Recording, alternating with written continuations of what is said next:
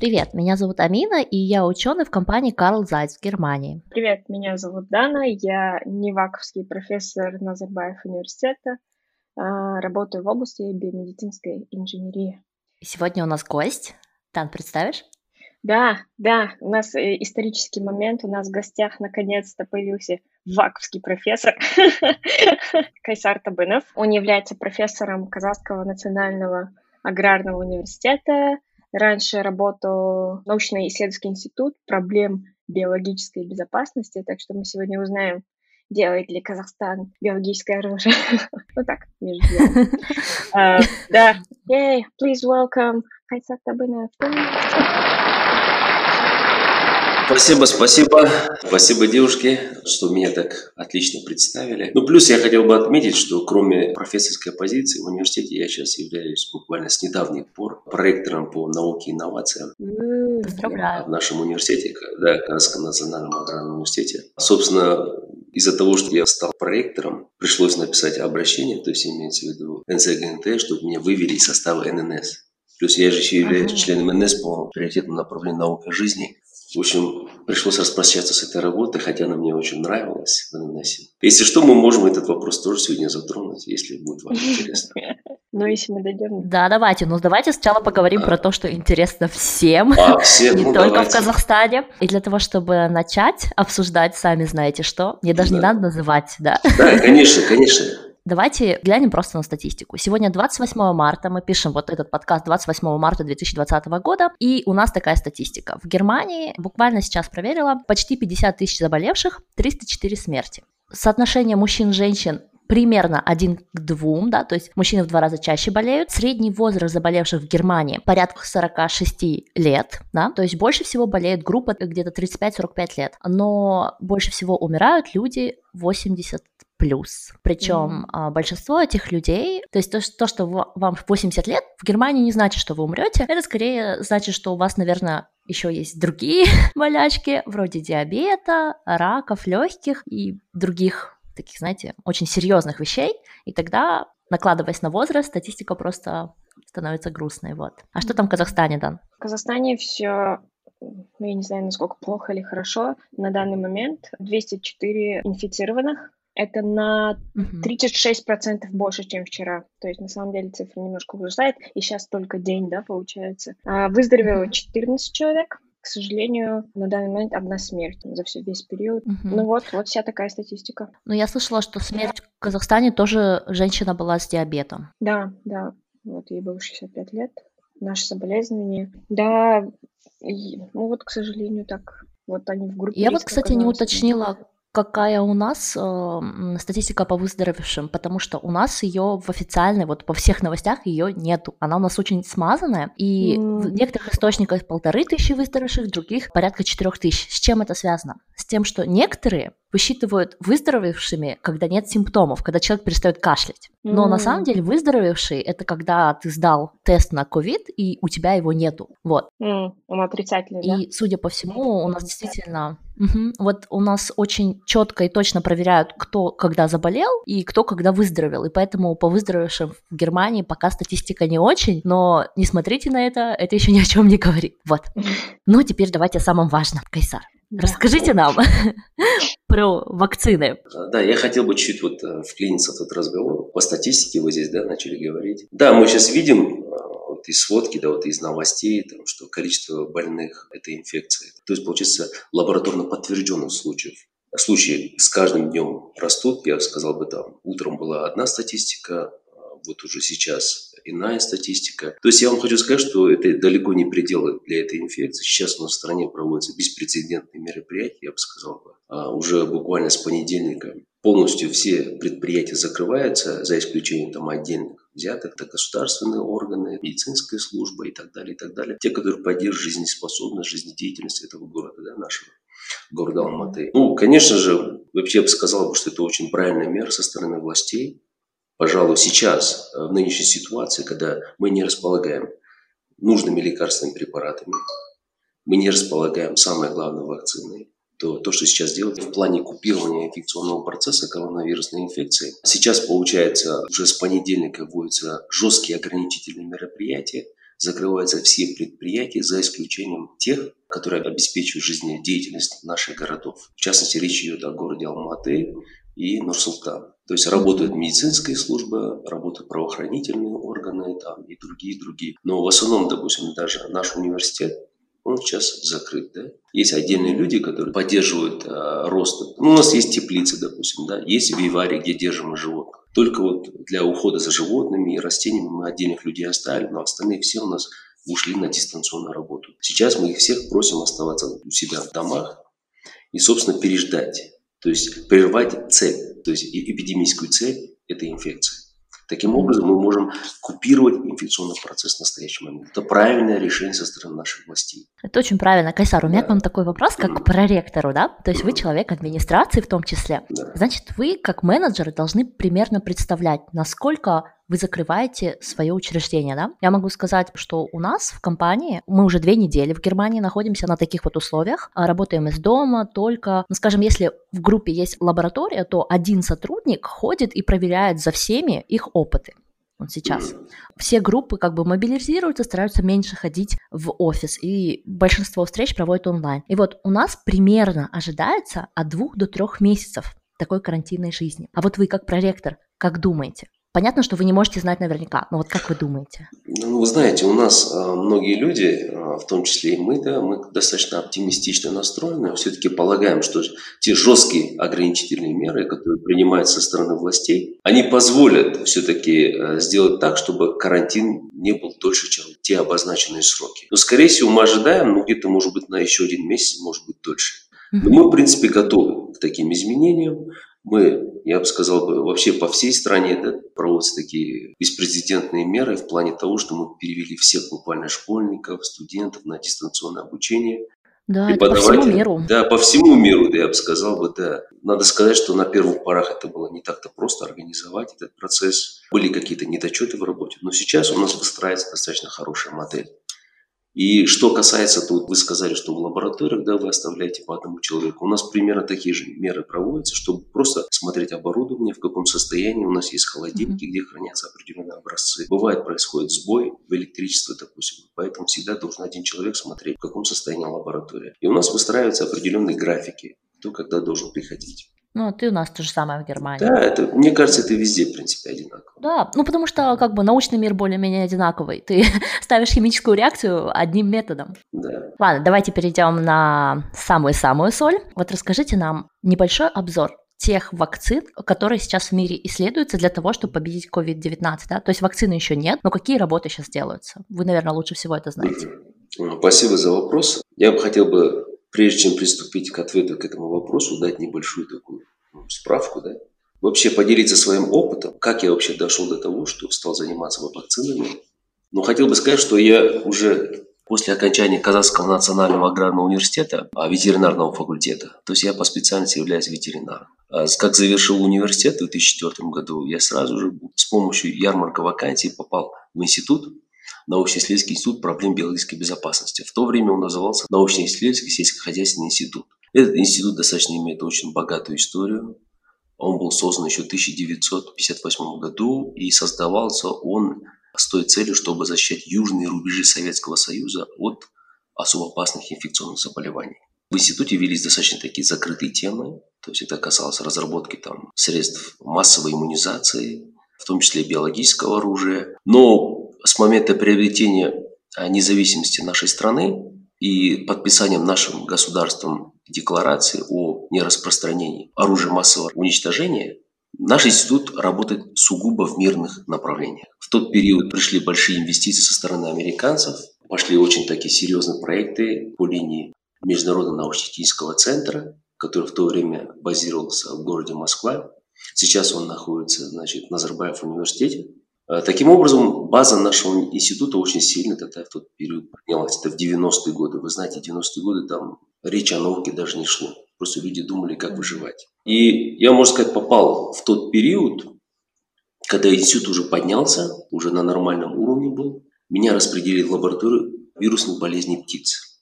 Угу. Попал в эту лабораторию за счет того, что мне сказали, что лаборатория занимается или планирует заниматься именно птичьим гриппом. А птичий грипп в тот момент был очень такой тренд. 2004 году. Были угу. вспышки в Китае, отмечались случаи передачи этой инфекции от а, птиц к людям. Разве птичий грипп передается человеку? Да, да, да. Он передается от птиц к человеку, но не передается от человека к человеку.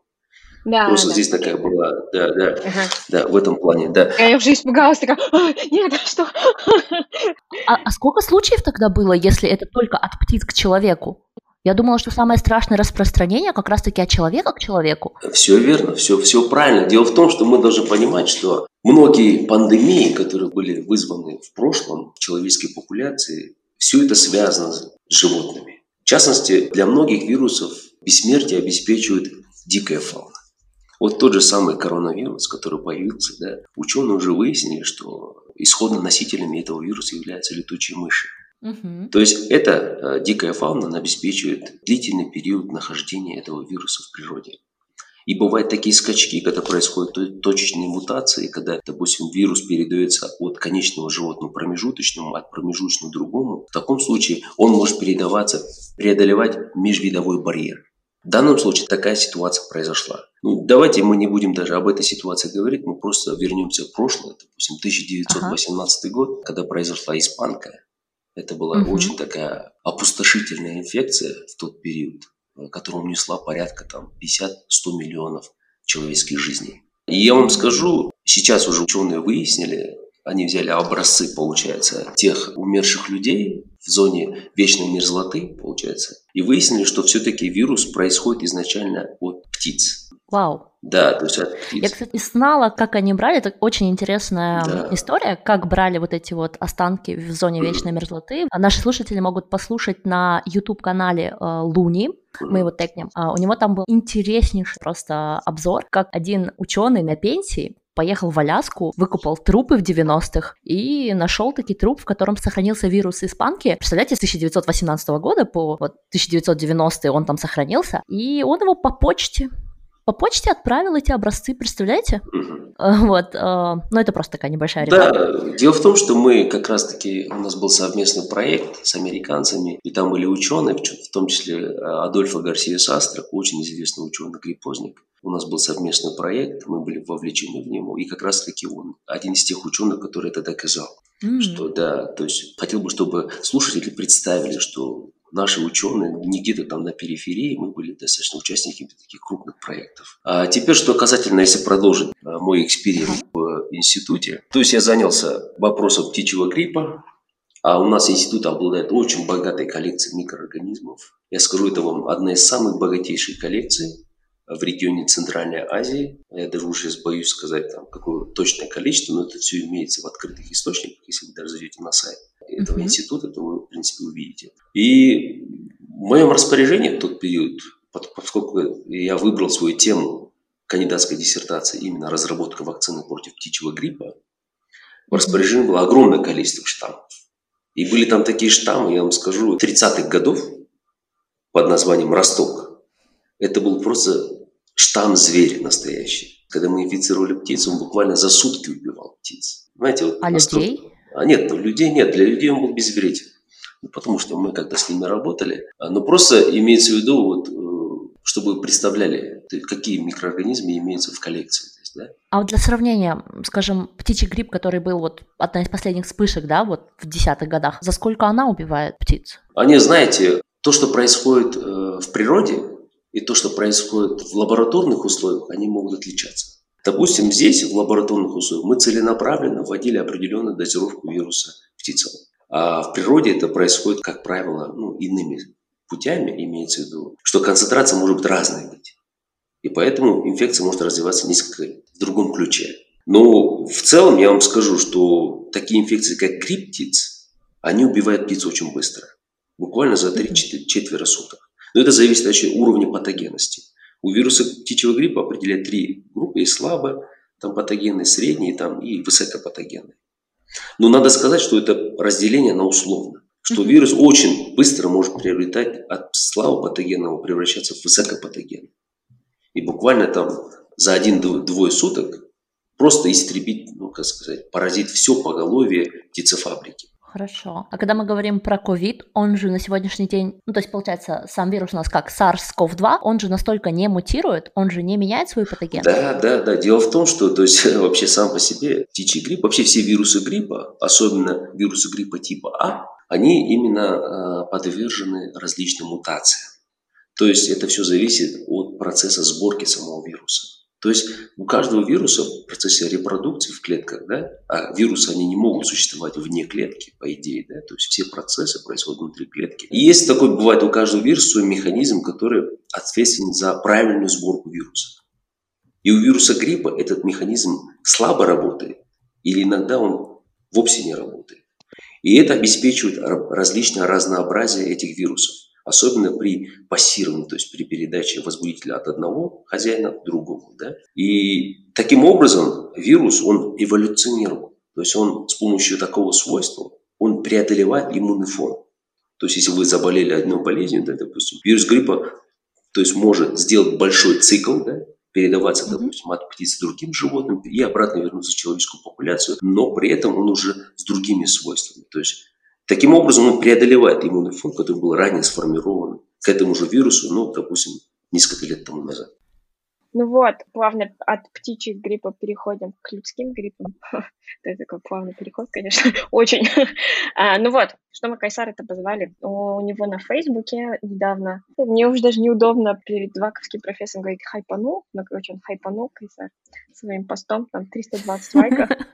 а, он написал, в своем последнем посте, что готов создать вакцину в Казахстане от коронавируса да, и что у него есть опыт, а, то, что они совместно с Национальным центром биотехнологий здесь в Астане и с научно-исследовательским институтом проблем биологической безопасности, где он раньше работал. Это в Жамбыле, да? Это Жамбыльская область, по-моему.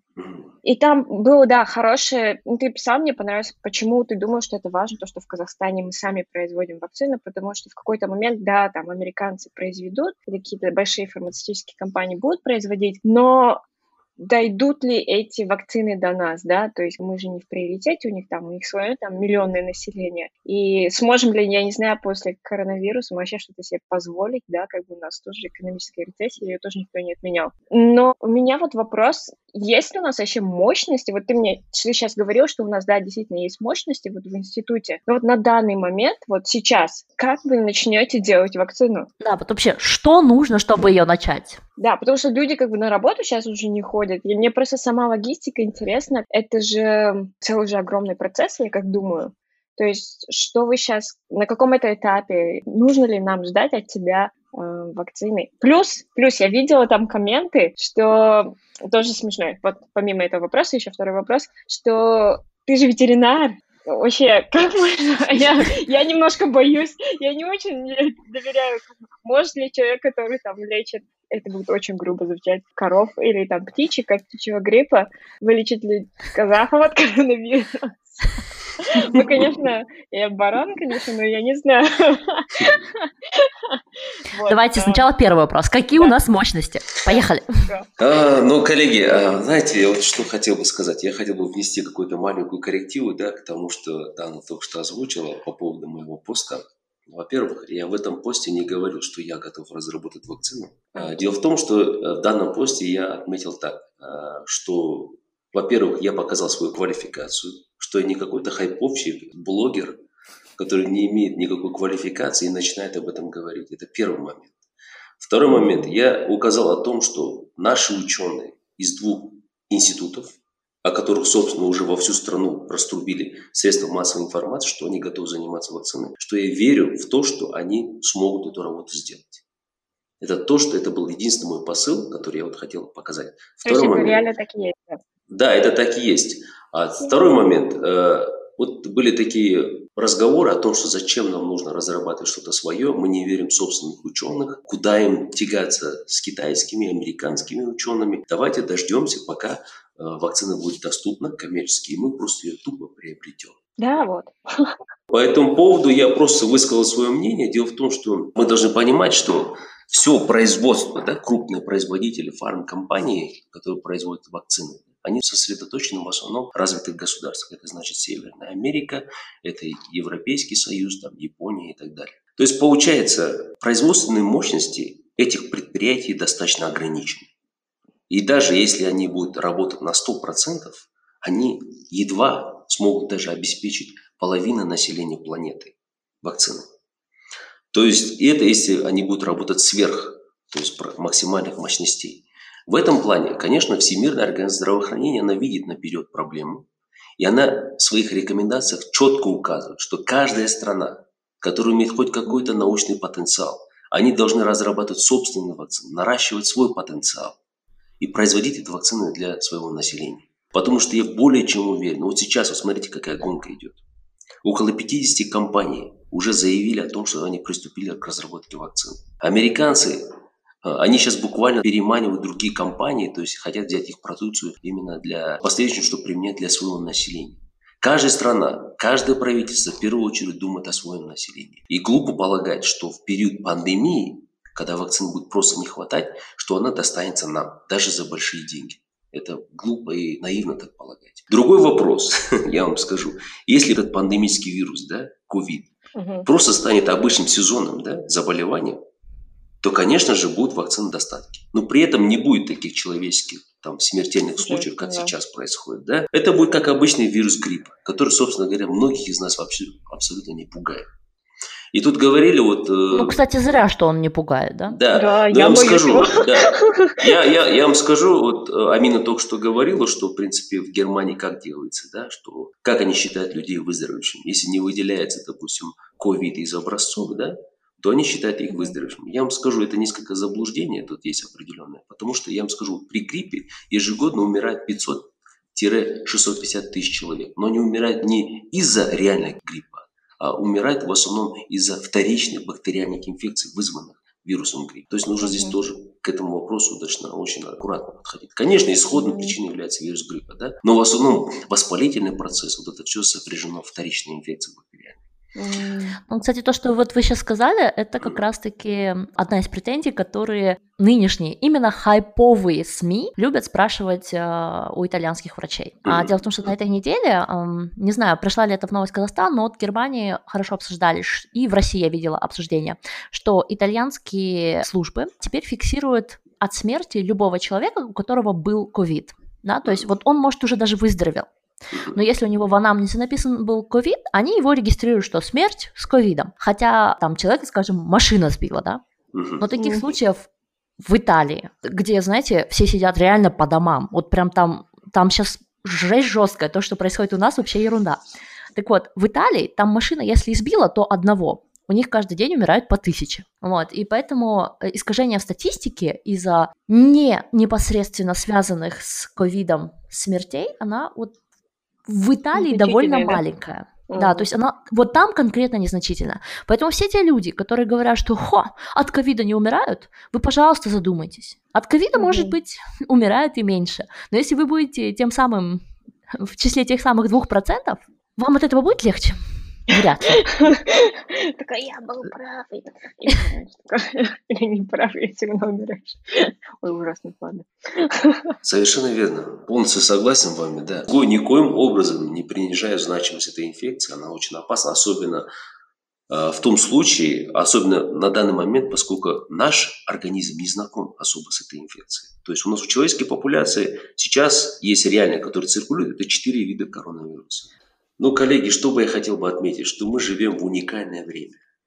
Буквально в период, вот десятилетний период, мы стали угу. очевидцами второй пандемии инфекции. А какая была первая? Человеческой популяции. Первая была это пандемия свиного гриппа ага. в 2009 году. Я вам скажу, там была аналогичная ситуация.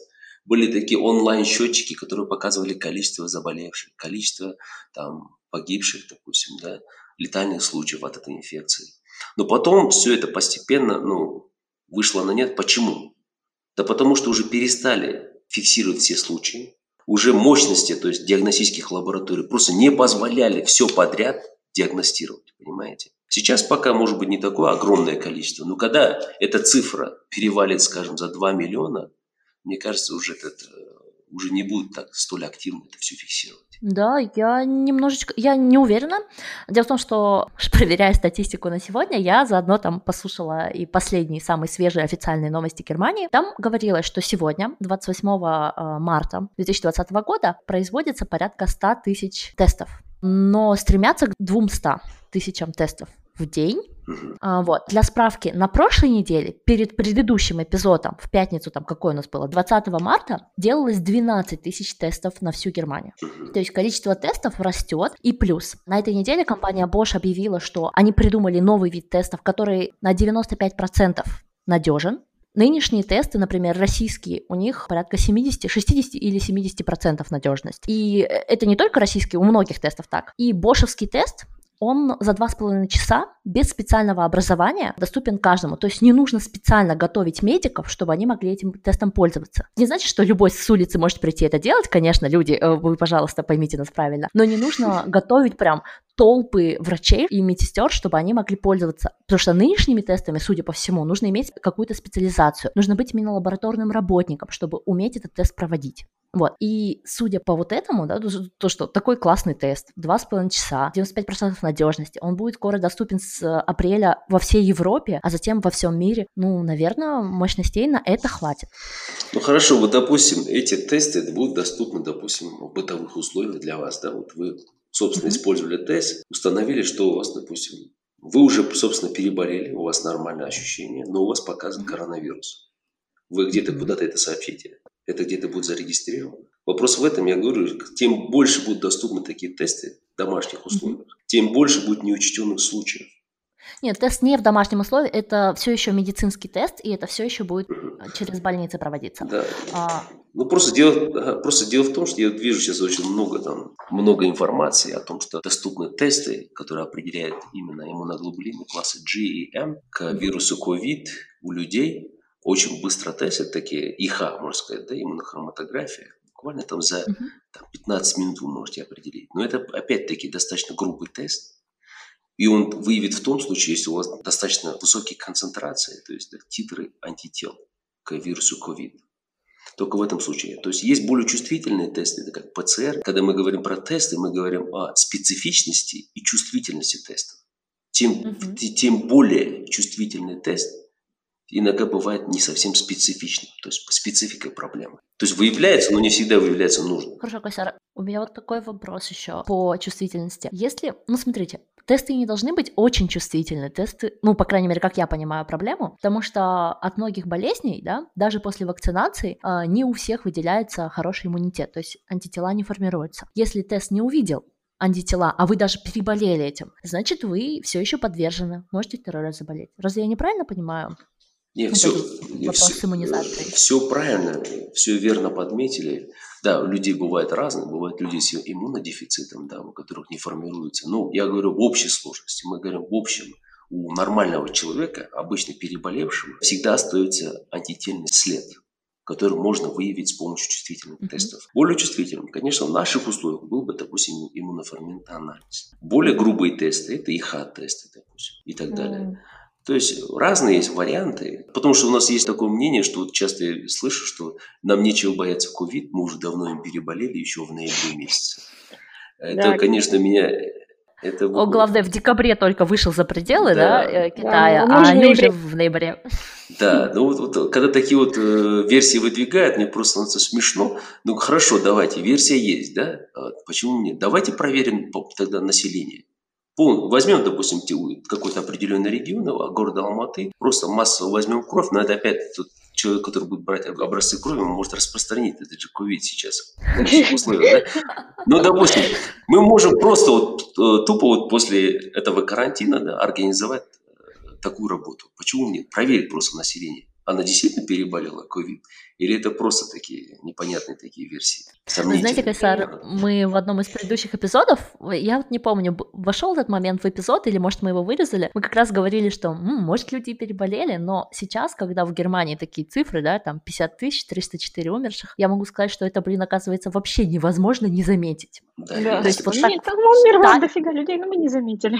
Э, ну, э, и сегодня с утра я говорил с своей подругой, которая работает бортпроводницей, во, бортпроводницей в Аэростане, и она, как и многие, заметила, что этой зимой был какой-то супер жесткий грипп. Он действительно был такой. Она предположила, может, мы действительно все переболели? Да, то есть э, вот я очень сильно болела, моя семья болела. А вот это Но... откуда пошло, да, значит?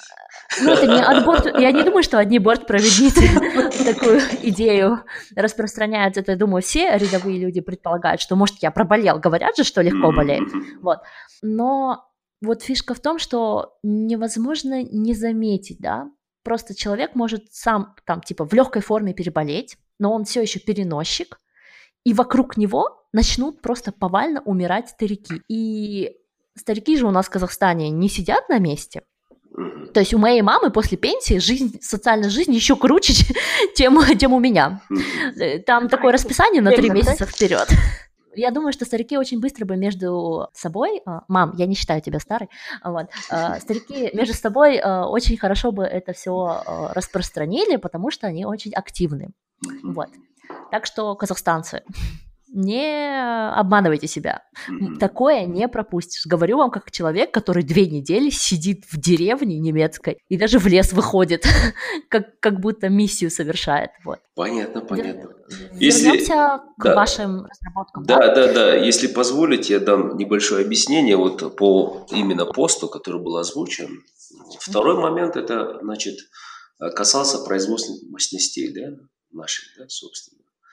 Э, ну, прежде э, я хотел бы отметить, что в моем бывшем институте, где я проработал 15 лет, то есть прошел все звенья карьеры, начинал от старшего лаборанта, далее по лестнице старший лаборант, младший научный сотрудник, научный сотрудник, старший научный сотрудник, потом ученый-секретарь, заведующий лабораторией. Таким образом, я ушел с института в должности будучи в должности заведующим лабораторией, проработал я где-то 8 лет заведующим лабораторией из 15. За этот период, я бы сказал, бы, мы делали реально революционный на тот период для Казахстана исследования. Подождите, революционное для мира? Хорошо. А в тот период, э, я вам скажу, будучи ветеринарными специалистами, да, у нас в руководстве были настоящие пассионарии. Те люди, которые задумывались о таких больших целях. И мы вот работали вот в этой такой прекрасной исследовательской группе. И наш тот период директор Сидикапар Мамадалевич Мамадалиев, он определился, ну раз, ребята, мы занимаемся птичьим гриппом, да, то есть вакцину разработали для птиц. Но что нам стоит разработать тоже вакцину против птичьего гриппа для людей? Или же вакцину против свиного гриппа? Действительно, наш руководитель в тот период очень долго думал по этому поводу и дал отмашку, ребята, мы будем заниматься все этим. Но мы недоумевали, конечно, для нас было это дико, ребята, ну куда мы лезем? Куда мы вообще нас понесло? Справимся ли мы ли с этой задачей? Но потом, разбираясь с этой проблемой, то есть мы пришли к такому выводу, что мы это нам вполне по силам. То есть нам уже не важно, то есть если мы вакцинологи, нам не важно, какой у нас объект исследования. Главная цель – это получить вакцину. Мы знаем, как ее получить. Другой вопрос, как это все испытывать. Для испытания этой вакцины да, мы обычно нанимаем в третью сторону. Допустим, если речь о человеческой вакцине, то мы нанимаем медиков. То есть, получается, как разработчики или как заявители этого препарата, мы не имеем права сами его испытывать. Понимаете, это должны быть независимые mm. организации. В данном случае при разработке вакцины против птичьего гриппа и свиного гриппа для людей с такими на, торговыми названиями, как Касвалева, Рефлева, которые, кстати, были зарегистрированы в 2013 году нами, это первые в истории современного Казахстана вакцины, зарегистрированные вирусные вакцины. А их использовать сейчас можно купить? Да. И вот теперь я вам скажу по поводу использования. Хорошо. Дело в том, что эти вакцины именно рассчитаны использовать в период пандемии, официально объявленной mm-hmm. пандемии гриппа. До пандемии у нас как? В девятом году была, в 2009 году. После этого все. Пандемии нет. Следовательно, нет потребности использования этих вакцин. Но тут в чем фишка? Просто люди не совсем понимают. Ребята, здесь мы разработали технологию изготовления вакцины. То есть, если будет вдруг пандемия объявлена гриппа, то мы просто берем, есть всемирная сеть, да, вот референсных лабораторий, есть референс-центры Всемирной организации здравоохранения, есть референтные лаборатории по всему миру. И есть центральные, как НИПСК в Англии, допустим, CDC в США, они готовят вакцины штаммы.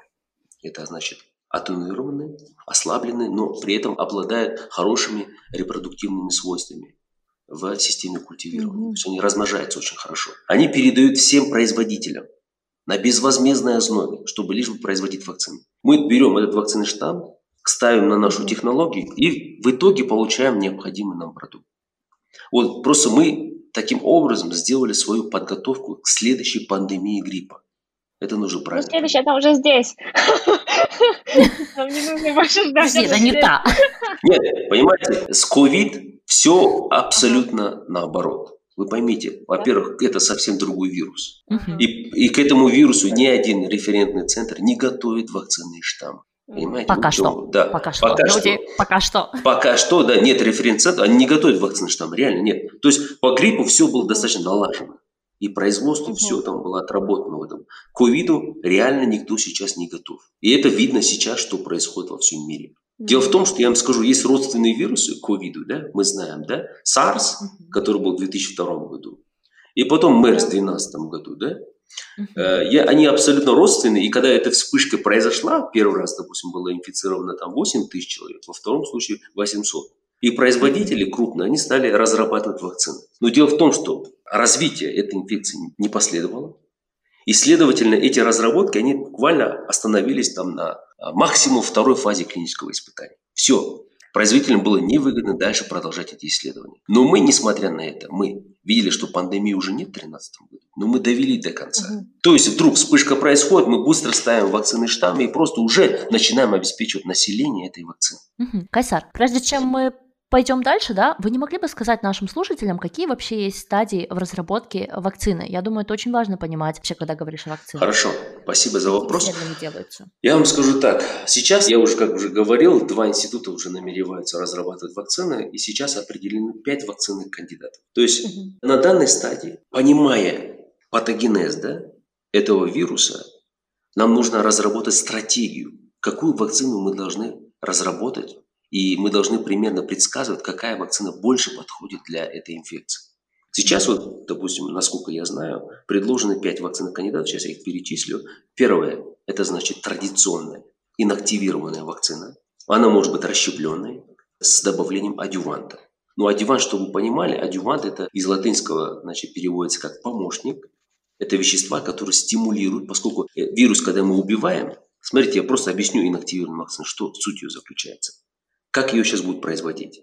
Это очень просто. Это самая простая в технологическом отношении вакцина. Вы знаете, что у пациента берут образцы да, назальных смывов, uh-huh. носоглоточных смывов. Из этих смывов то есть, можно выделить вирус, пользуясь различные культуры клеток, то есть подходящие для размножения этого вируса. После того, как мы размножим вирус, мы можем его дальше использовать для приготовления вакцины. То есть вы приготовили достаточно объема хорошей концентрации вируса. Потом вы подвергаете его инактивации. Инактивация, как правило, бывает разные, физические, с помощью физических факторов, химических факторов и так далее. Мы в основном используем химикаты. Это может быть формальдегид, это может быть, допустим, бета-пропиолаптон и так далее. Спектр достаточно широкий, но используется в основном два. Убиваем вирус. После этого мы что делаем? Мы очищаем вирус. Дело в том, что когда мы вирус размножали в культуру клеток, там содержится очень много э, веществ. Там могут быть антибиотики да, внутри.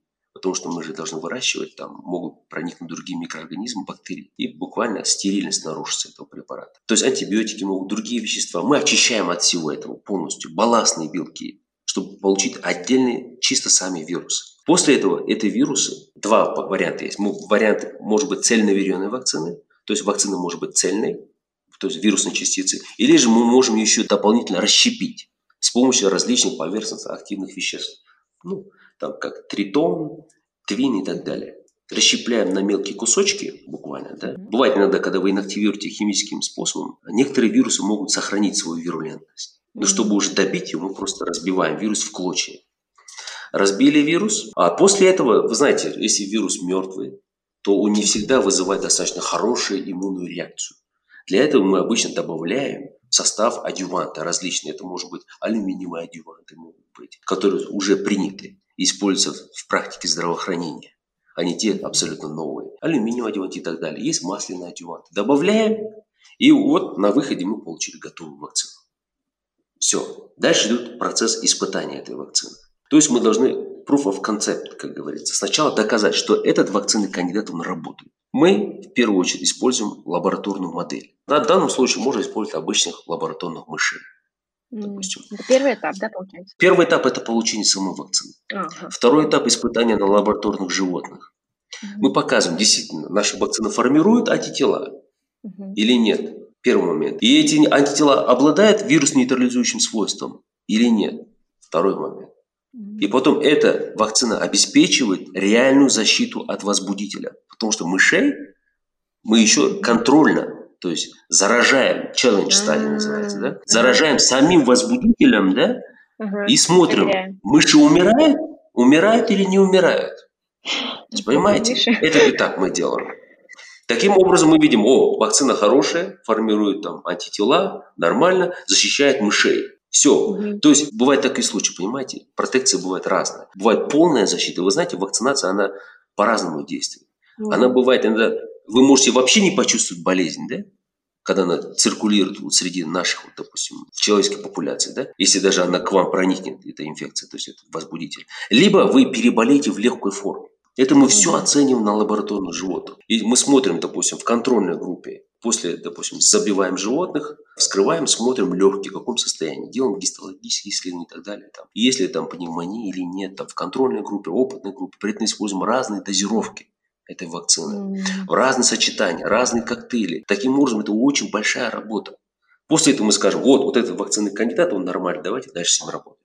Mm. После этого Третья стадия. Мы выходим на стадию доклиники. Угу. Доклиника – это обширное исследование на разных лабораторных моделях. Она может быть какая? Смотрите, мы можем испытывать на лабораторных мышах, то есть проверять безопасность нужно, токсичность этого препарата. Так часто используются в основном уже крысы. Потом могут использоваться кролики для определения пирогенности вакцины. То есть вакцины иногда бывает, могут обладать свойством вызывать температурную реакцию человека. Это обычно грамоотрицательные бактерии, которые остаются, их оболочка вызывает. Пирогены их называют. Или можно определить с помощью лабораторных тестов на количество эндотоксинов. Это можно сделать. Да. Эти же вакцины обязательно должны исследоваться на челлендж стадии, обычно в данном случае, я думаю, будет делаться на хорьках. То есть побольше, да, берут животных? Больше, чем мыши, да? Да, надо, нужно уже... И, кстати, да, больше, чем мыши, гораздо, я вам скажу. И причем это делается в независимых, разных организациях, чтобы подтвердить, что так и есть. Для этого, вот, знаете, есть список организаций, которые могут проводить клинические исследования в Казахстане, Ранее мы как делали? Мы, исп... допустим, вакцину против птичьего и свиного гриппа мы испытали на базе пяти независимых организаций. Из них четыре находились в России, в Санкт-Петербурге и в Москве. Одна в, вот в Казахстане, в Алматы, это Национальный центр экспертизы лекарственных средств. Мы там проводили. То есть все эти исследования показали одинаковый результат. После этого только. Значит независимые, да, получается, да? Да, да, да. Поэтому отдельно будет вопрос касательно этого процесса. После этого принимается решение уже выходить на первую фазу клинических испытаний на людях. А. И главная цель клинических испытаний – это показать безопасность препарата. Вы понимаете, в чем отличие лекарственного препарата от вакцины? Uh-huh. Это не все понимают. Дело в том, что вакцина – это наукоемкий процесс. И этому препарату предъявляются самые высокие, какие есть требования к качеству. Дело в том, что лекарственный препарат используют люди, которые болеют, да? Угу. а вакцины принимают здоровые люди.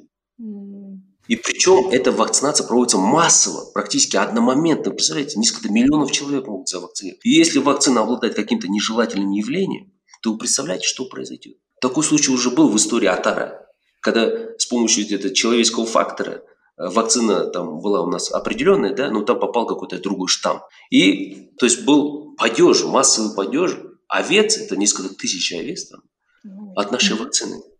И наш институт буквально там чуть ли там не уголовные дела не заводились по этому вопросу. Были там компенсации выплачивал наш институт. Это очень, очень опасная и ответственная работа вакцинами заниматься. А у меня такой вопрос. Почему американцы уже проводят на людях? Ковиду всего ничего. Объясню. Угу. Сейчас я разговаривал со своим австралийским коллегой. Ага. Дело в том, что в компании Vaccine, где я проходил постдок, ага. и она специализируется на разработке вакцинных препаратов. Они мне сообщили, что они уже приготовили три вакцины кандидатов. Первый вакцина кандидат это значит РНК-вакцина, ДНК-вакцина, второй вариант. Третий вариант это традиционные субъединичные вакцины на основе рекомендаций белков. Они почему выбрали РНК, ДНК? Потому что быстро можно сделать. То есть получение белков это более длительный процесс, а инактивированные вакцины это еще дольше, а получать живые векторные вакцины это еще дольше. То есть они пошли по этому пути. Но есть третий вариант. Это, я вам помните, говорил про вакцины против САРСа, Ага. Когда вспышка была. Когда начали, году, но не да, закончили. Когда начали, не закончили. То есть они уже провели, то есть они используя эту же платформу, Этот же возбудитель. Дело в том, что SARS второго года и сейчас COVID, они родственные вирусы. То есть у них сходство по S-белку, то есть это, да, спайк, да, вот это, то есть вот эти шипы, которые на поверхности угу, находятся, они идентичны почти на 80%. То есть вот. это обеспечивает перекрестную, перекрестную защиту этой вакцины от ковид-инфекции, понимаете, вот в чем. Поэтому они используют уже готовую платформу, о чем я вам говорил, помните, да? Угу. Почему мы сделали? Мы уже задел сделали. Они используют этот задел и уже вперед вырвались и идут. Угу. Косяр, у меня еще такой вопрос. Вот вы сказали три кандидата, да? РНК, ДНК и очень сложное название.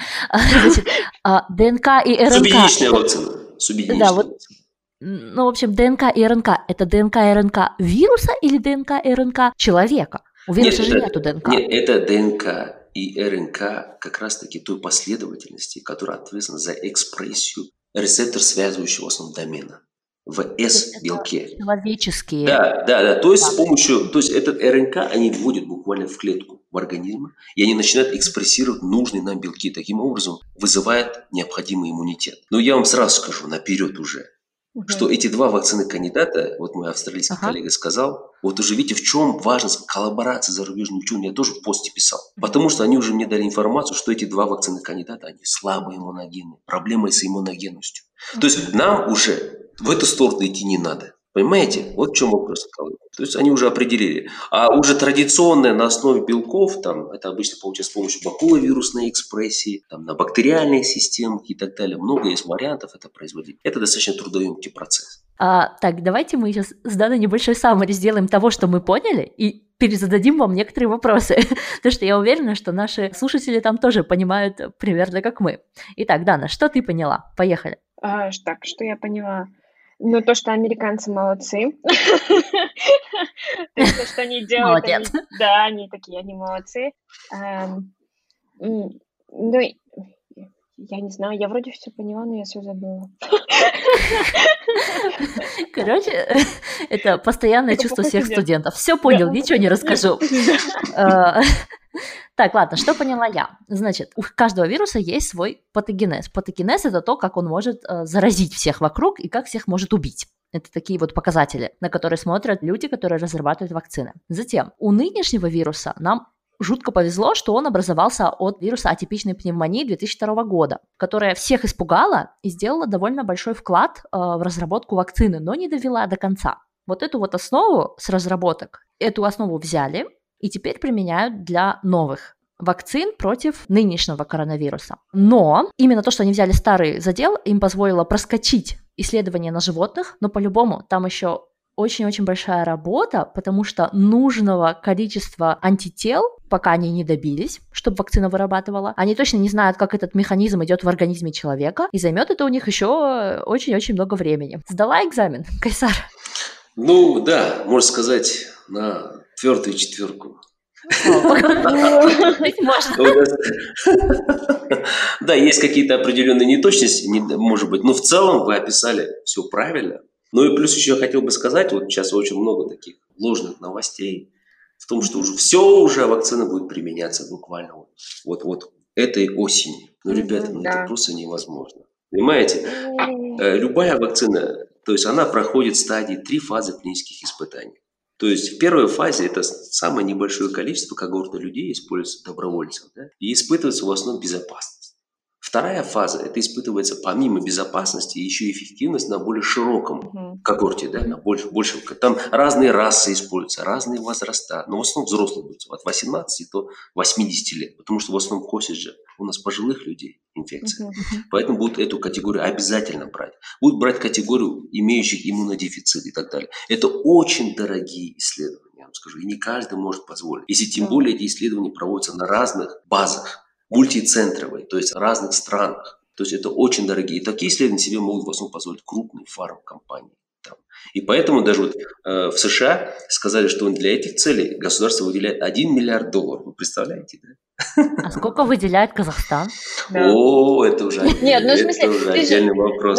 Ну, ну вот, готовность приготовить вакцину, но окей, мы ее приготовим, а мы сможем до конца ее довести, если у нас как бы, мы понимаем, что нам не дадут столько денег. Я, хорошо, я вам скажу, что мы можем сделать сейчас. Дело ага. в том, что если бы мы имели готовую технологию, да, Допустим, uh-huh. во время, допустим, первой вспышки а, САРСа, да, скажем, да, в втором году uh-huh. мы начали бы разработку, имели бы уже раз, какой-то задел, то мы сейчас могли бы приготовить вакцину для группы риска. Uh-huh. Это буквально небольшие партии. Скажем, мы могли бы приготовить там, ну, 20 или 30 тысяч доз. И с помощью них мы могли бы в первую очередь завакцинировать медицинский персонал. И те правоохранительные органы, в особенности медицинский персонал, который контактирует сейчас с больными. Вы представляете, сколько людей, самих медиков уже заболели этой инфекцией? Да. То есть себя защитить от этой инфекции крайне сложно. То есть есть средства индивидуальной защиты, мы понимаем. Ну, вирус может проскочить. Это же аэрозольная инфекция. В чем вот именно самая такая вот страшная вещь, то, что она передается воздушно-капельным путем. Такие инфекции очень быстро распространяются. То есть, в первую очередь, медиков нужно завакцинировать. То есть, мы могли бы хотя бы эту меру провести. Конечно, я сразу признаю, что в Казахстане сейчас нет мощностей, которые могли бы произвести для всего населения Казахстана вакцину. Мы уже буквально, когда еще работал в институте, как я только устраивался еще в четвертом году, в 2004 году, тогда поднимался вопрос строительства завода крупного. Мы буквально клянчили деньги и там, и здесь. Э, были какие-то хорошие там сподвижки, что все-таки завод будет. И все 15 лет, которые проработал, такие завод не построили. Вот сейчас была недавно встреча с Ельбасе, Национальным центром биотехнологий, да, как вы знаете, по поводу вакцины. И там, ну, Ельбасе, собственно, не Ельбасе, то есть наш президент, вернее, Касым Тухаев, он сообщил, сообщил, что будет построен завод вот в моем бывшем институте. То есть очень тоже большая, хорошая информация. Угу. То есть э, завод будет строиться не быстро. Это займет тоже 2-3 года. За 2-3 года, если мы вакцину уже разработаем и внедрим, то есть зарегистрируем, то мы уже будем иметь готовый препарат для производства для этого завода. Вот в чем. Значит, как мы будем строить завод, если у нас нет собственных разработок? То есть сначала мы должны разработки иметь, а потом уже завод. Сейчас у нас примерно процесс такой идет нормально, неплохой, я бы сказал. Так что если будет дальше поддержка такая со стороны государства, то наши ученые могут вполне обеспечить наше население необходимой вакциной. И вот тут небольшая минутка рекламы. Дорогие слушатели, если вы это прослушали, вы должны были сейчас понять, что нам, ученым, не хватает вашей поддержки. Вот мы в своем соку, да, уже там 15 лет люди требуют этот завод. 15 лет они могли бы производить вакцины, да, которые бы, ну, спасали вас, да, пусть не от коронавируса, но от других болезней. Это как бы не первая наша болезнь, да, не первая пандемия. И не последняя. Пожалуйста, распространяйте наш подкаст, э, распространяйте именно нас, ученых. Мы находимся в каком-то вакууме. Без того, что вы нас будете репостить, без вашей поддержки, без того, что нас включите вашим родителям, ничего не изменится. Мы да. генерируем для вас хороший контент, но мы просто ограничены стеной. Без вашей поддержки дальше это никуда не уйдет. Спасибо, что вы пишете нам. Спасибо, что вы пишете отзывы на Apple подкасте. Но пока вы не включите вашей маме наш подкаст, она ни за что на свете не поверит, что 50 тысяч человек заразились в Германии, 304 умерло, но это только в Германии. А в Италии, которая буквально за горами, ну вы сами знаете, что там 10% смертности. Они переплюнули Китай. С европейской медициной они переплюнули Китай. Вам не стало сейчас страшно за свою маму? Если стало страшно, идите и включайте нас. Можно с первого эпизода. Все. Продолжаем. Вот. Да, я продолжу, я вот продолжу на тему, насколько действительно важно даже то, что сейчас Кайсар говорит о том, что важно, чтобы государство не потеряло вот этот запал и действительно профинансировало вот эти институты. И то, что нам действительно важно иметь, уметь производить свои вакцины, потому что это не последняя пандемия. Я вот сегодня смотрела видео там ученых, эпидемиологов, что да, к сожалению, из-за того, что глобальное потепление, из-за того, что сейчас люди больше начали э, занимать места, где живут другие э, дикие животные, ездят чуть больше, да, то есть нам открываются там леса Амазонии, там, и мы чаще будем встречать вот такие страшные пандемии. То есть нам нужно научиться, как сама страна должна научиться бороться с этими болезнями и как бы не надеяться, что кто-то к нас придет и спасет. Эй, вот, вот реклама, длинная реклама. А это к тому, что нужно обязательно репостить нас. Вот. Продолжение. Вот я хотел бы по поводу этого поста. Очень много было таких негативных высказываний, как это ветеринары, собственно, занимаются такой проблематикой. Я как уже отмечал, что это был такой реальный челлендж для нашей страны, когда была вспышка да, свиного гриппа в нашей стране. Во, все, во всем мире пандемия была объявлена. И за разработку вакцины взялся наш институт. Конечно же, эту работу мы в одиночку не могли выполнить.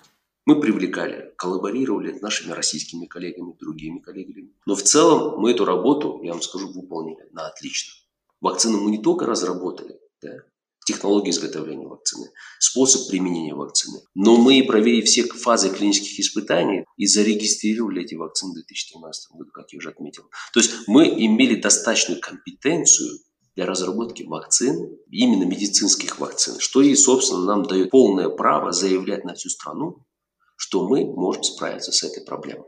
Просто это на данный момент, многие, я вам скажу, вот, э, в стране не обладает достаточной компетенцией среди вот этих медицинских служащих. Ого. Действительно, я об этом в посте заявил и угу. указал конкретно. Ребята, вот хоть одного человека, одного ученого медика покажите, который имеет аналогичный опыт работы, который вот мы э, за эти годы э, приобрели. Назовите хоть одно имя.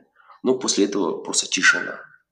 Понимаете, вопрос в этом. Поэтому этот опыт мы не должны терять, мы его должны дальше mm-hmm. развивать. Поэтому я считаю своим долгом, да, именно mm-hmm. будучи находясь на административной позиции, я хотел бы вносить свой вклад в это дело. И поэтому я, в принципе, связался с руководством этих институтов, то есть двух институтов. И они, вернее, со мной связались, я так будет, вернее, правильно отметить, да, и они были заинтересованы в том, чтобы я и мои коллеги, которые по разным причинам сейчас не работают в научно-исследовательском институте проблем биологической безопасности. Вот, собственно, вот такая вот история. Ну, это меня немножко поражает. Вот ты мне же говорил, что как бы у нас же была база, да, вот у нас то, что даже есть институт как бы биологических проблем, что и мы как бы, у нас был Кен Алибек, да, в какой-то момент нашей истории. То есть у нас вообще нет, не осталось ни одного медика, который до сих пор занимается проблемой вакцин именно для людей. То есть это меня немножко поражена. То есть мы как-то потеряли все это наследие, которое у нас осталось. Ну, э, я вам скажу так, когда проблема такая э, возникла с, э, с пандемией, да, свиного гриппа, просто вопрос поднимался, кто может разрабатывать вакцину. Угу. Просто никто, никто не откликнулся. Вы знаете, какое сопротивление было со стороны Минздрава в отношении нашего института? Они просто недоумевали, как вы вообще, куда вы вообще полезли? Чем вы решили собираться, вообще решили заниматься? Вы что, ребята? Ну, мы, несмотря на эту критику, мы просто пошли вот в это пекло буквально и вышли из этого достаточно достойно хорошими результатами. И поэтому, то есть имея такой опыт, я уверен, что вакцину против коронавируса нам не составит большого труда разработать, создать. По крайней мере, есть четкое понимание, что мы должны сейчас сделать, как это можно сделать. Поэтому я вам скажу, вот пять вакцинных кандидатов было предложено, дополнительно я предложил свой вакцинный кандидат. То есть это приготовление нановакцины для интраназального применения. Я сейчас уже раскрыл, всем говорю, в принципе, проблем нету. Не то, что мы с Даной сейчас станем на кухне и такая, опа, и вакцина готова, да? А Мира такая, а. а ты это. А, но при этом хотел сказать, в чем проблема, коллеги. А, дело в том, что уже везде анонсировали пять вакцинных кандидатов, и мне как бы сообщили, что шестой как бы уже никуда не лезет. Деньги уже выделены на эти пять. Ты давай, слушай, может быть, просто будешь там исполнителем у нас и так далее. Я говорю, мне это чисто неинтересно. Просто там я готов помогать. То есть, в принципе, план создать вакцину на кухне снова становится актуальным, да? Да, нужно создавать. Но дело в том, что, видите, последние новости, я не знаю, сумму финансирования, которая ранее была озвучена, э, на просто R&D, да, то есть на исследования, конкретные исследования, на эти исследования, э, было два с половиной раза сокращено, уменьшено. То есть я не знаю, такую вакцину, которую они просят нас приготовить за такую сумму, да, я вам скажу, это будет, мы можем такую новость на весь мир объявить, что Казахстан, казахстанские ученые разрабатывают самую дешевую вакцину в мире. Понимаете? Самую дешевую. И, пожалуйста, мы можем хотя бы прославиться этим на весь мир, понимаете? Вот, Кайсар, вы шутите, шутите, а завтра мы таким образом попадем в Tengri News. Да. А мы, может заголовки сделаем. Пожалуйста, пожалуйста, ребята, ну, реально, я вам говорю, те, которые суммы выделяются, просто, я вам скажу, это настолько дорогой процесс. Просто, если мы, вот говорили же, помните, то есть вторая стадия, где мы проверяем наши э, вакцины и кандидаты на эффективность и безопасность на лабораторных животных. Все это делается Animal Basel 3 Это то есть такие mm специальные условия, потому что мы будем работать с живым вирусом, который убивает людей, вы представляете? И это проводится в таких условиях специализированных, и они имеются только в одном месте сейчас в данный момент. Это mm наша центральная референс-лаборатория, которая была построена американцами по американским стандартам. Вы представляете, mm какая там служба сейчас работает, под каким контролем это все делается. И это все полностью сейчас в наших руках. То есть три министерства делят его. Минздрав, Министерство сельского хозяйства и Министерство образования и науки. То есть там имеются такие условия. А чтобы поддержание этой именно facility стоит огромнейших денег. Просто я вам скажу, для примера, вот э, просто электричество оплачивать, да, э, по mm-hmm. такому зданию, где-то выходит э, свыше 100 миллионов тенге. Просто в год. Свыше 100 даже больше, я, я бы сказал. Это такая сумма была в отношении БСЛ-3 в Атарском институте, где я работал. Насчет ЦРЛ, четырехэтажного здания, это еще гораздо больше. Я уж не говорю про другое. Понимаете, то есть я думаю, что вот эти деньги абсолютно недостаточно. Тоже я не знаю, что там может быть на выходе будет получено. То есть это не совсем серьезный подход. Да. Ребята, репостите нас, репостите. Пусть да. весь мир узнает, пусть весь Казахстан узнает и дадут нам, наконец, деньги на эту чертову вакцину на дома в Лондоне кое-кто нашел деньги, пусть найдет деньги на наши вакцины. Это наши деньги, это наши налоги. Это не чьи-то там. Репостите только информационным, ну вы сами знаете, только обращаясь к нации, только вместе мы можем выбить себе чертову вакцину. И теперь у меня такой вопрос, Кайсар. Вот знаете, я, так как я очень сильно сейчас в этой теме всей, да, на одном паблике я услышала вопрос. Когда появился интерес к теме ВИЧа, ученые-вакцинологи, вирусологи и те, кто создают вакцины, они говорили, что можно создать вакцину против ВИЧа. Но в итоге прошло 35-40 лет, а мы все там же. Может ли быть такое, что мы не создадим, ну не только мы, а весь мир не сможет создать э, вакцину против э, коронавируса нынешнего? Мой ответ таков, что это исключается в данном случае. Все это связано, э, собственно, самим вирусом. Если мы говорим о вирусе ВИЧ, вы все знаете, что вирус гриппа, он изменчивый, да? Что mm-hmm. часто подвергается мутациям. Но если мы говорим о вирусе ВИЧ, то он стократно изменчивый, чем вирус гриппа. Поэтому вакцина, сформированная к определенному виду, она не будет работать уже на одном и том же пациенте. Вирус меняется многократно. Просто различные вариации появляются. Поэтому вакцину реально создать сложно в отношении ВИЧа. А что, что касается коронавируса, ну, ребята, ну я же вам сказал, вирус, который, э, вспышка была SARS, допустим, в втором году, 20 лет спустя перекрестная реакция 80%. То есть, используя эту же вакцину 20-летней давности, мы сейчас могли реально подавить в определенной степени эту инфекцию. То есть, это зависит от самого характера вируса. В этом плане коронавирус не проблема. Куча вакцин создана уже против других коронавирусов. Вот, допустим, у птиц. Это инфекционный бронхит птиц. Это тот же самый коронавирус практически. У свиней есть сколько коронавирусов. И везде с успехом используются вакцины. То есть все-таки это сейчас вопрос времени. Просто инфекция новая. Да, это можно легко сделать. Просто сейчас так, а, раздули это все классно. Это такая тема. Ну, видите, даже несмотря на то, что в стране, вообще во всем мире происходит такая ситуация. Нашему правительству, конечно, огромное спасибо, что они вообще решили поддерживать такое направление, да, как разработка вакцины. Я лично сам очень сильно этому обрадовался. И сразу же в посте, как бы вы там ни называли, это хайп, не хайп, но чисто реально поддержку я оказал а, своим коллегам.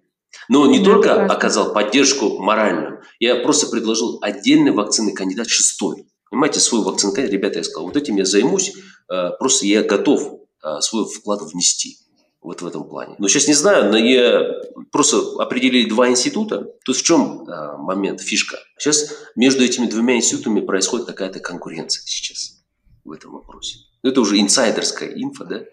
Но это же нормально, мне кажется, в научном мире, да, чтобы такая... Да. Это быстрее Без... будет работать что-то. Да, то есть научно-исследовательский институт проблем биологической безопасности, они оперируют тем, что своим опытом, что, uh-huh. ребята, мы уже разработали вакцины, о чем вы? А НЦБ разве разработал хоть одну вакцину и внедрил ее в производство? Вопрос возникает. Но я вам скажу другой аргумент в пользу НЦБ. НЦБ, я вам скажу, благодаря вот их директору генеральному, да, Раманкулову Ирлану Мирхайдаровичу, который за все эти годы сформировал отличную профессиональную команду. Он буквально и пригласил многих там булашакеров наших, это прекрасный специалист. Я просто многих их лично знаю, я скажу, у них потенциал просто огромный у этих ребят, у всех. И то есть в купе с тем опытом, который имеется сотрудников Казахского национального аграрного университета, да, в лице меня там, и других ребят, которые сейчас по разным причинам работают здесь, да, ну, аграрный университет – это моя альма-матер, я, в принципе, здесь оканчивал университет, я пришел сейчас, помогаю своему университету в этом отношении, то мы могли бы добиться, я вам скажу, хорошего успеха. Даже гораздо выше, чем, допустим, мой бывший институт. Это вполне можно сделать. Этот опыт вполне может хорошо компенсироваться теми, кто ранее этим занимался. Мы же понимаем, помните, я вам говорил историю, что мы тоже ветеринары, да? Не имея абсолютно опыта вот в разработке, но мы же это сделали. Какие проблемы будут в отношении НЦБ? Я абсолютно в этом не вижу проблем. Кайсар, у меня еще один такой вопрос. Наша аудитория, она 65% в Казахстане, а все остальное это либо иммигранты из СНГ, либо же страны СНГ. Вы можете сказать, вот в Казахстане мы примерно поняли, как ситуация. Что происходит в России, в Украине, в Белоруссии? Там, ну, да, вы наверняка кстати. общаетесь с этими э, странами и примерно представляете, на каком уровне. Э, там вопрос вакцины. Хорошо, я вам скажу так. Э, сейчас началась настоящая гонка плане разработки вакцин. Тот же самый мой австралийский коллега, он подал, значит, грант. Там такая была такая международная группа у него, участники из разных стран, из таких крупных компаний. Они подали, значит, грантовую заявку, по-моему, ECP, как-то я уже не помню, организация международная, на создание вакцины. Это в Европе. То есть локализуется такая эта организация международная. Сумма гранта была 35 миллионов долларов. Я вам скажу, это может быть одна из самых таких скромных заявок в плане денег. И им отказали, э, дали приоритет европейским компаниям. То есть сейчас идет реальная гонка, и многие компании просто не хотят делиться никакой информацией. И сейчас вот в России у них собственные вакцины, они тоже не хотят там особо там, делиться информацией. Сейчас такая вещь пошла. Но при этом, я вам скажу, многие крупные фармкомпании, которые даже конкурируют между собой, да, для ускорения процесса, они объединяют свои усилия. Мы говорим о не обмене информацией, а объединении усилий. То есть у одной компании есть адювантная платформа, у другой компании есть антиген, то есть это активное вещество. Они говорят, давай мы объединимся и быстро выйдем на определенную там стадию испытаний. Таким образом, они уже опережают своих других конкурентов в этом плане. То есть вот такая вот гонка идет во всем мире. И в России тоже сейчас разрабатывают вакцины. В качестве они разрабатывают векторную вакцину, я вот насколько я знаю, на основе вируса гриппа. Мы эту работу тоже проводили. У меня, допустим, моя вакцина, вот э, моя последняя разработка, вернее, не моя, а моя и моих коллег, правильно сказать. Я был руководителем исследовательской группы, а под моим руководством разрабатывается вакцина против бурцеллеза крупнорогатого скота, где мы используем в качестве вектора вируса гриппа. То есть такая mm-hmm. же технология сейчас используется для создания вакцины против а, коронавируса. Видите, принцип один. Неважно, для людей, для животных. Ну, моя задача получить вакцину. Это можно сделать. И мы достаточно сильны в плане испытания этой вакцины на лабораторных животных и так далее. Это мы можем сделать, делать прекрасно. А когда дело дойдет до клиники, мы привлечем самых мощных клиницистов в этом отношении. Mm-hmm. Будем привлекать казахский национальный э, медицинский университет имени Асфендиарова там, и так далее, и так далее. У нас много есть таких э, хороших специалистов в этом плане. Мы говорим о клинических испытаниях. Или же можно привлечь, допустим, зарубежные компании. Там же в Австралии можно делать, в России делать и так далее. Вот так вот ситуация. Спасибо, Кайсар. А, да, у тебя есть еще вопросы? Да, у меня глупый вопрос. Вот ты такие умные вопросы спрашиваешь, а мне такие глупые вопросы, которые я такая в интернете вычитываю, я такая, а хотелось теперь спросить. В общем, у меня вопрос. Мне мама постоянно высылает видео, но она любит такие теории всякие конспирологические. Я думаю, это вообще любовь всех казахов к таким теориям, что вирус создали в Китае или в Америке, я не знаю. Или в Америке. А, да, я читала недавно в Инстаграме у кого-то, что иранцы, сейчас у них официальная версия, то, что, что создали этот вирус э, американцы, чтобы иранцев это победить. Чтобы иранцев целенаправленно. То есть, ну, ну, я, мы уже говорили, можно, да, вирус можно создать. То есть, как бы можно. это сложно, но можно. Но можно ли, например, как мы можем сказать, что это вот коронавирус, это все-таки не создано искусственно? Вот. А, действительно, очень интересно. Вот знаете, я вам сразу скажу, вот, э, когда говорят, у меня какой-то такой простой или глупый вопрос, я начинаю уже пугаться, потому что зачастую они самые слож, сложные бывают, я вам скажу. Я тоже сижу такая, у тебя такие умные вопросы, у меня глупые и бабам. Хорошо, я вам так скажу. Ну, просто, а, ребята, ну, действительно, с помощью генной инженерии, с помощью той же методики обратной генетики можно сконструировать реально злостные патогенные вирусы. Это можно сделать. А, но просто я очень удивляюсь, если это американцы создали, хорошо, допустим, гипотетически, да, они создали вакцину, запустили в Китае. Но вы знаете, к чему привела эта инфекция? Она привела к полному экономическому коллапсу сейчас. От этого не выиграл ни США, ни Китай. Все терпят большие экономические потери. Да? Если, я думаю, человек, который создал яд, да, допустим, яд, он же создает же противоядие. Ну где противоядие? У кого оно есть? То есть у кого есть вакцина сейчас? То есть было бы подозрение, если кто-то уже имел вакцину, да? То есть, ребята, если и... к сентябрю у кого-то появится вакцина, мы вернемся к вашей теории. Да. Мы неожиданно у Кайсара появилась, да? То есть, если у кого-то вот появится к осени вакцина реально, вот это они значит. Самое что-то замутили. Можно примерно подозревать. А так Окей, я вам да. скажу, мое, мое личное мнение, если по этому поводу да, сказать, я угу. считаю, что это все-таки не рук дел человеческих. Это, а, собственно, делается самой природой. Да? Ну, я же говорю... Потому есть... что люди достали природу. Ну, я вам скажу, просто, а, вот, допустим, мы к чему привели вообще нашу планету? То, что климат реально меняется сейчас, да. Я вам скажу на примере просто наших ветеринарных проблем, да, инфекционных, инфекционных заболеваний. Да. Сейчас в нашу страну ранее, да, еще проникла инфекция, называется нодулярный дерматит. Очень злостная инфекция, которая ранее она никогда не, не регистрировалась в нашем регионе. Это была экзотическая болезнь, она в основном была в африканских странах.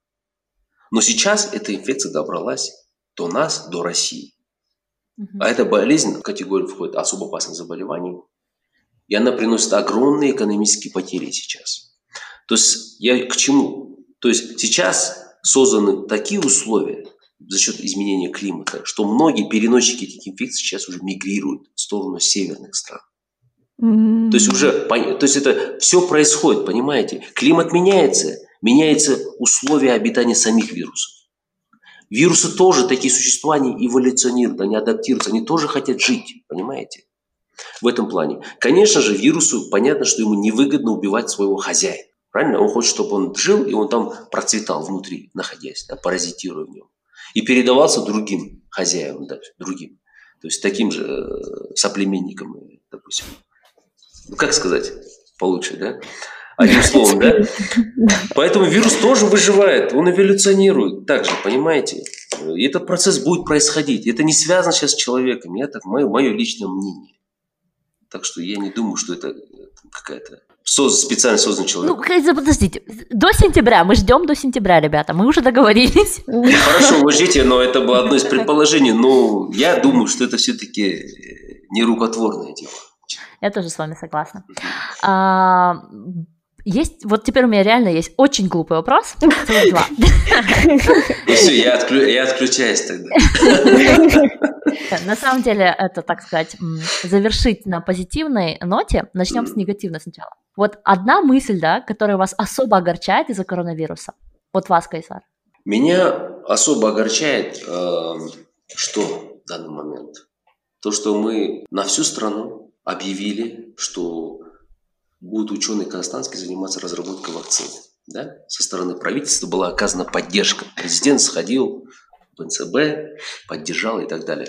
Меня огорчает то, что нам сейчас придется разрабатывать самую дешевую в мире вакцину. Понимаете? И я, не, я уже за качество уже реально не ручаюсь. Что там получится?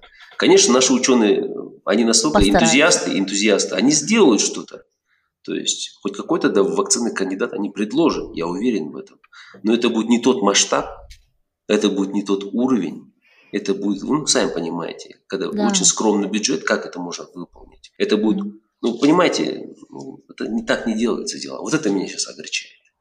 А тебя, Дан? Тебя что больше всего огорчает из-за нынешней пандемии коронавируса? Неопределенность. Мне больше... Вот лично меня сейчас огорчает то, что очень много неопределенности, и разговор с Кайсаром не внес никакой определенности в дальнейшую мою жизнь. Никто не может сказать, когда эта вакцина будет, когда все это закончится, и чем все это закончится, и какие будут как бы для нас последствия, и во что это обернется для Казахстана. И вот, вот эта неопределенность, она немножко прям, ну, не немножко, прям сильно удручает. А что тебя?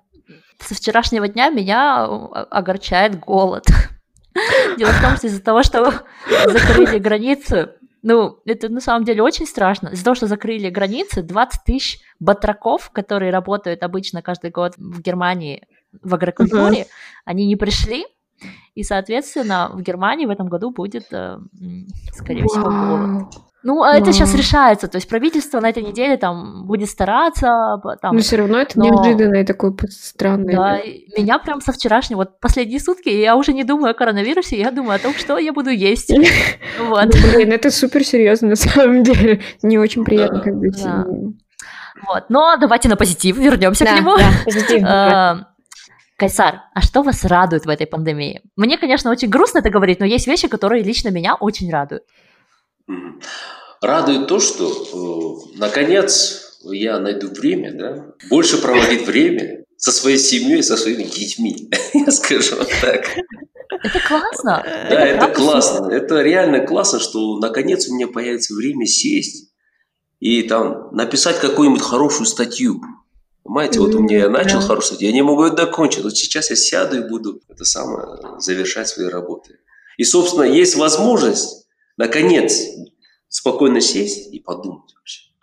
Понимаете, вот, что происходит в твоей жизни, в целом, правильно ты двигаешься и так далее. Ну, как-то ценности, с ценностями разобраться. Это хорошая идея. Вот я, кстати, считаю, что... Ну, я у многих слышала, что их дети в восторге от хоум-офиса, потому что мама вот она, папа вот он. И да. дети просто счастливы. Вот в Германии, в Швеции дети тусуются. Я думаю, они просто будут создавать теперь сами, знаете, генерировать новые вирусы, чтобы находиться в постоянной пандемии. А многодетные мамы, наоборот, придумывать вакцины. Да, на тебя что радует? Радует что-нибудь?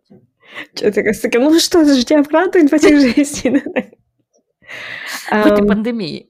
Ну, пока еще не придумала. Я подумаю до следующего эпизода. Но я вначале радовалась, что я могу проводить больше времени с ребенком. Я такая же была наивна, как Кайсар. Но после трех недель в карантине с ребенком у меня уже такое... Мне начали больше пол сидеть. Я уже такая... Мне, мне нужна вакцина. Я пойду делать вакцину. Ты уже записалась на курс вирусологии? Да, я уже пошла. На, я уже идею Кайсара украла, пойду наночастицы делать и нановакцину. Все. Ждите новости. Дана, ученый нас Назарбаев университета придумал нановакцину. Вот так, шучу. У меня, знаете, такая довольно, ну, тоже немножко с ценностями связана, да? Я просто заметила, что лично мой блог очень сильно вырос, и очень сильно выросло число людей, которые хотят думать. Ну, то есть информации очень много, и народ больше не хавает. И мне это просто приятно. Я вижу, как меняются ценности, что mm. наши специальности как ученого выросли в цене наконец-то.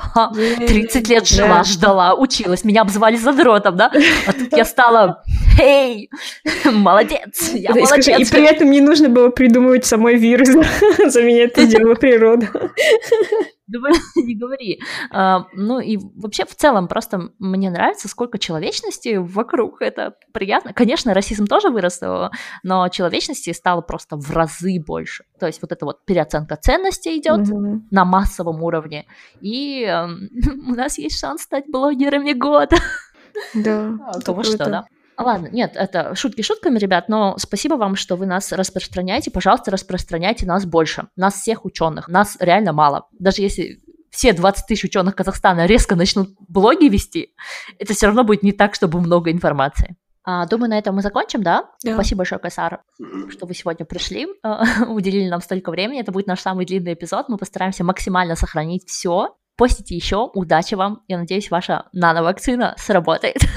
Если, конечно, да. ее включат в программу и будут финансировать. Да. А так это просто идея останется. Если что, у Даны большая кухня. Она готова на все, да? Я думаю, что силами всех многодетных матерей Казахстана эта проблема решится быстрее. Понятно, понятно. Спасибо вам. Спасибо.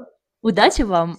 Ну, я вообще, да, я хотел бы вас поблагодарить, да, что собственно, вы меня пригласили. Мне, для меня очень приятно быть героем э, вашего подкаста, да. Было очень приятно с вами поговорить, послушать ваши а, глуповатые вопросы, как вы говорили, да, ну, которые меня действительно заставили серьезно подумать, да, задуматься. Ну да, в общем, э, очень приятно было, спасибо. Окей. Ну все, на этой позитивной ноте я хотела пожелать, надеюсь, экспоненциальный э, рост прекратится, мы уже достигли все-таки пика. А дальше будет только снижение. Я не знаю, что это. Это не позитивная нота, конечно. Вот смотрите, э, позитивная нота, смотрите, я вообще призываю всех граждан Казахстана быть на позитиве, никаких депрессий. Тем выше позитива, тем больше надежды в будущее, тем выше будет иммунитет. То есть мы будем легче сопротивляться инфекции. Имейте, я просто имейте это в виду.